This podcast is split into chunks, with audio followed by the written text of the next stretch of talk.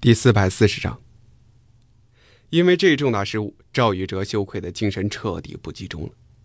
旁边唐柔的战斗法师一个圆武棍过来，直接将分烟井甩翻在地。所有玩家蜂拥上来，七手八脚那叫一个热闹。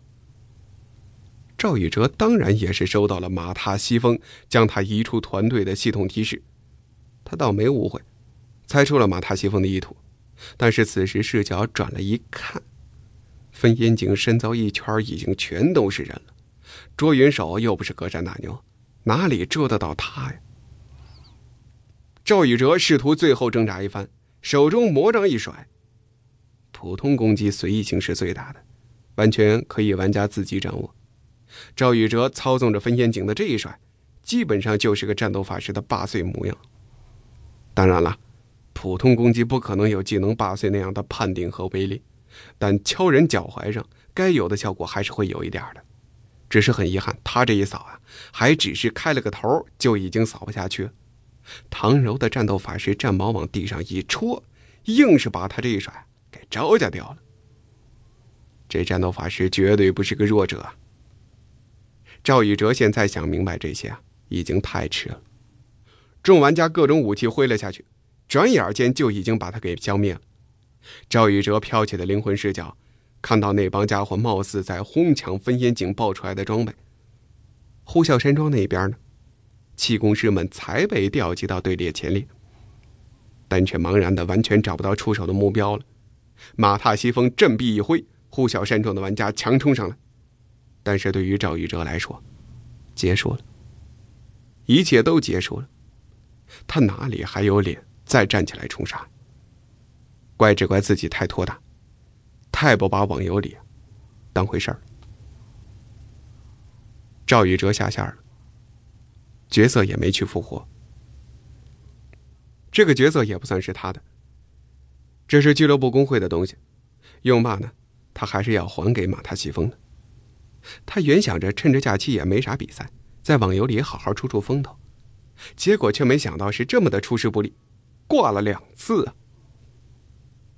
呼啸山庄这么多玩家，有人在今天的战斗里挂过两次吗？赵宇哲已经不想再在网游里出什么风头了，和这些玩家混在一起只会让他觉得尴尬。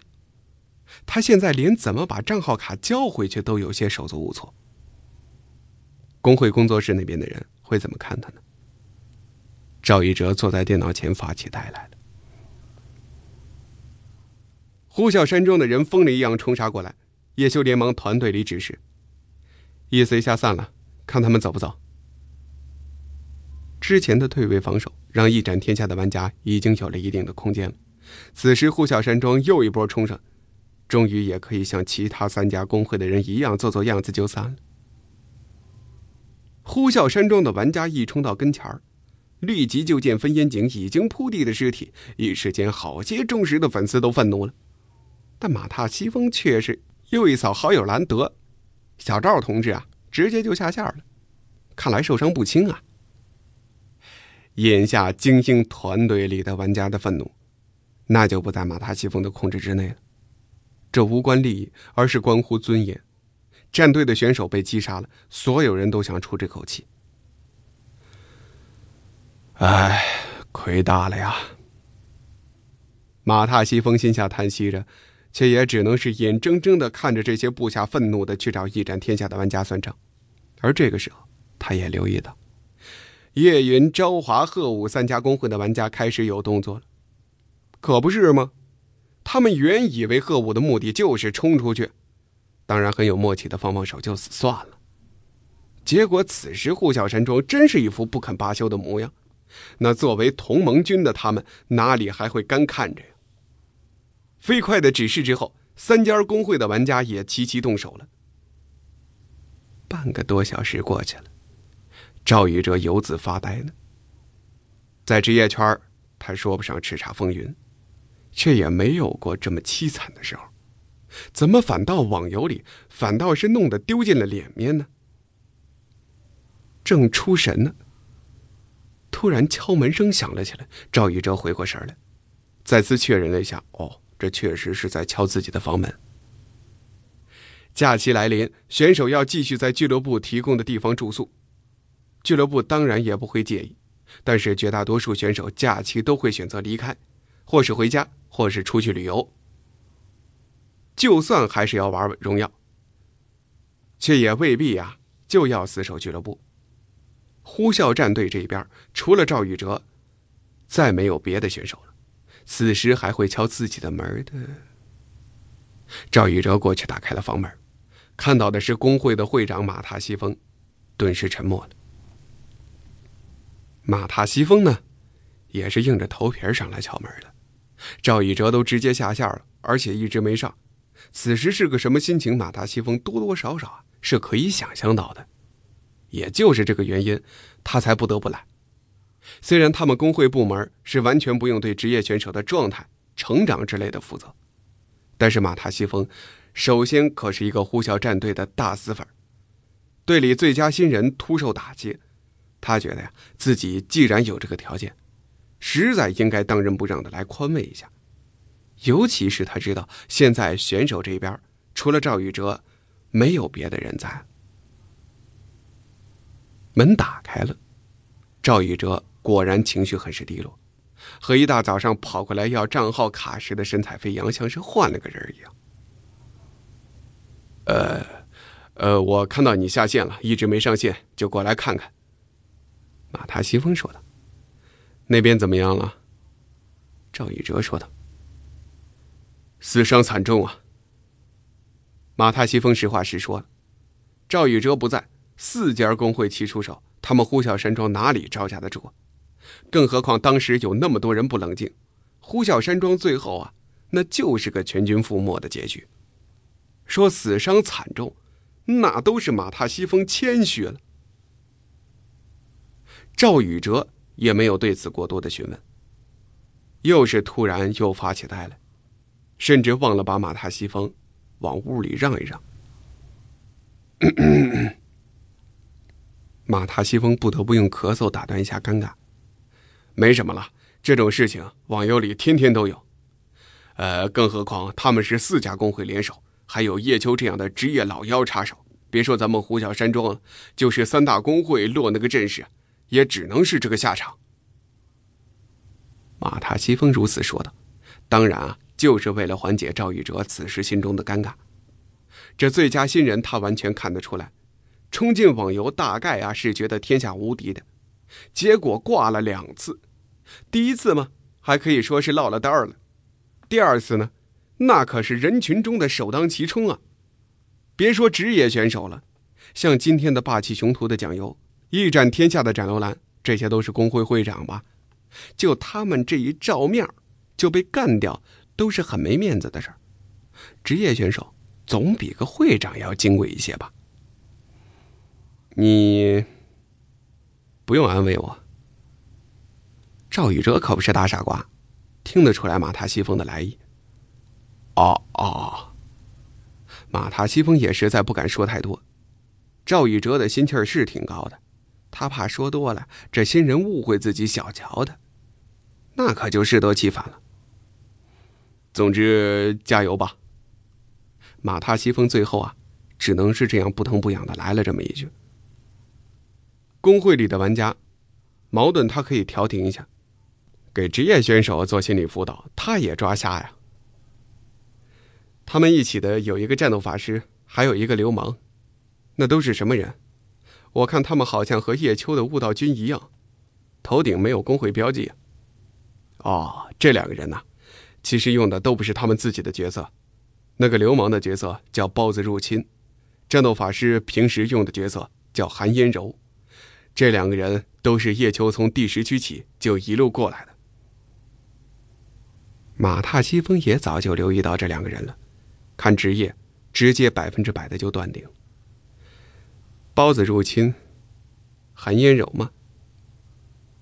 赵宇哲默默的记下了。同时回手指一下，在那边的桌面上。分烟井的号，我继续用一下，没问题吧？啊，没问题，没问题，当然没问题。马塔西风连忙答道。在游戏里被灭，确实让赵宇哲一时间难以接受。不过总也不至于一蹶不振。向马踏西风打听唐柔和包子，说明他也留意到了对手阵中这两个家伙绝对不是普通玩家。留下账号，也意味着他没准备就此罢休。看到赵宇哲没有一下子就消沉下去，马踏西风也觉得很是欣慰。不过，是不是再让赵宇哲跟他们一起去猎杀野兔 BOSS，可让马踏西风有些纠结。有这样一个职业选手相助，自然实力倍增。但问题是，赵宇哲的帮助似乎还是应付不了有叶秋大神坐镇的四会同盟啊，反倒是伤害着他们呼啸战队未来之星的自信心。这让马踏西风啊，着实觉得难办。从赵宇哲那里离开，回到工作室的路上，马踏西风想的头皮都发疼了。此时尚在游戏里的叶修等人，可不会去理会呼啸山庄这边的纠结。BOSS 到手已经是莫大的胜利，呼啸山庄的人不知好歹，还要死磕，最后全军覆灭。虽然对俱乐部工会而言这是相当无聊的事情，但从情感角度来说，这无疑还是很爽的一件事情。呼啸山庄玩家的装备爆得满地都是啊，四家工会又是一番收拾。这个战利品，以这四家工会的身份，要是还计较谁拾的多了，谁拾的少了，那就有点没意思了。怎么分 BOSS 的报酬，那才是关键。最后东西一列，五家略作协商，也就分完了。想做到绝对均等，那是不可能的。不过这一次分配时亏了的，下一次分的时候找回来就是了。五家现在相信之间的信任相当不错，那就一切都好说了。随后收队回城，各忙各的，但这一战的话题还在继续。毕竟这一战里还是有点不寻常的东西，比如这是第一次和有实力的工会在抢杀七十的野兔 BOSS 中取得胜利。这一次的对手中出现过来打酱油的职业选手，而且还是最佳新人这种比较有分量的。这次的对手有完了，还不服，还要嚣张，结果呢，却是被杀到团灭。每一件事情都值得这些平时只能偷猎的工会兴奋很久。这一次才是真正的扬眉吐气啊！许多人这样想着。随后这一天里，同盟军不断的收着消息，不断的出击，收获喜人，尤其是五十五级、六十级的。这种略低级的野兔 BOSS 上，这当然和大公会对于低级野兔 BOSS 的重视程度不足够有关。而对于像岳云、贺武、昭华这些公会来说，五十五级、六十级的 BOSS，他们都会全力以赴。事实上，以他们这些中小公会目前的步调而言，他需求的其实恰恰就是这些略低级的 BOSS，因为他们这些工会一直以来面对现实。走的都是量力而行的路线。他们制作银装，把需求搞成七十级野兔 BOSS 的材料的话，那未免就太难办了。网游里抢不到，市场上难购得，最后只能是数值高阁的空中蓝图。所以中小工会的银装研究啊，也就相对低端一些。毕竟这些低级的野兔 BOSS，他们偷猎到的机会还是挺大的。至于叶修他们呢？当然就更不介意了，他们这个银装几乎是一无所有的程度啊！别说神之领域五十五级、六十级了，就是普通区的野兔 BOSS，他们都恨不得去抢呢。只是现在，实在是没有这个实力和精力。一天，两天，一个星期很快就过去了。一周内，神之领域的七十四个野兔 BOSS，同盟军抢到了三十三个。这个数量绝对是极其可观的了，但是他们之前绝没有任何一家工会能抢到如此庞大的数目，即便是三大工会，也无非是比起其他工会略多一些。一般一周之内收成能上过双位数就是不错的成绩了。不过因为是五家均分嘛，三十三个 BOSS 分下来一家啊，也就是六到七个，这种收成。其实也就和从前大公会平均下来的一周收成相差不大，但对于一展天下他们来说，这已经算是极大的突破了。而且此消彼长，每周七十四个野兔 BOSS 都是定数。同盟军这边一下子掠走了三十三个，一下就把其他工会的收成啊挤得惨兮兮的。这一周各大工会核心建立起来的讨论组，那叫一个热闹啊！叶秋大神的破坏性终于呼啸而至了，而这一次触碰的可是俱乐部工会存在的根本意义，这是绝对不可能再容忍退让的地方。同盟军风光的抢了一周的 BOSS，各大工会的核心们在这个讨论组里也是风光的吵了一个星期的架，结果呢，也是吵不出一个方案。想挽回局面嘛，也无非两条路，一个呢是搞散对手的同盟，二一个呢，他们拿出可以和同盟对抗的实力。搞散同盟，这点难喽，至少在眼下是几乎没有可能的。叶修这边凝聚起来的几家工会，可以说是同病相怜。他们原本是在野兔 BOSS 上几乎是没有什么进项的，搞联盟属于死马当成活马医。他们没有什么可失去的，自然就很有勇气啊。在尝到了甜头之后，也就有了信心继续走下去了。或者在实力强大起来以后，他们这个同盟也免不了分崩离析的下场。但那以后呢？眼下，稳固的很。至于和这个同盟对抗，这一周里各大工会已经尝试了很多办法，各派一点团队或者是什么的，成果呢还是有点。七十四个 BOSS，毕竟还有四十一个被他们这些工会给杀到了，但这个成果对他们来说绝对是非常不满意的。他们这边。有心气抢 BOSS 的实力工会啊，怎么说也是在十家上下，分四十一个 BOSS，所有工会的所得都下降了，因为有三十三个野兔 BOSS 硬生生的就被这个后来的狼给叼走了。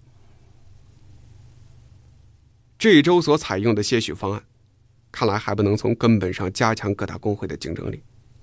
那么还有什么办法呢？讨论中，大家想到了同盟。不过提到这两个字以后，讨论组一下子就沉默掉了。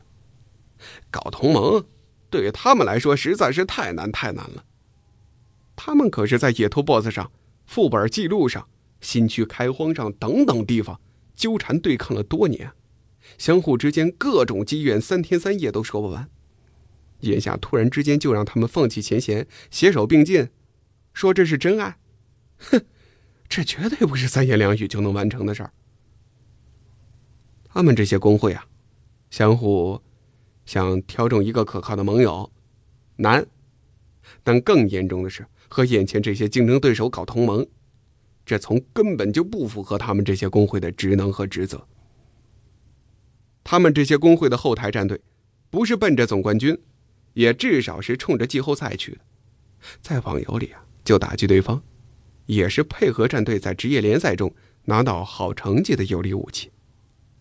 他们不像那边的岳云啊、贺武啊、朝华这类工会，这类工会呢，属于高不成低不就，冲击季后赛，他们没这个底气，保持不要出局，这个他们已经做了很多年了，压力不是很大。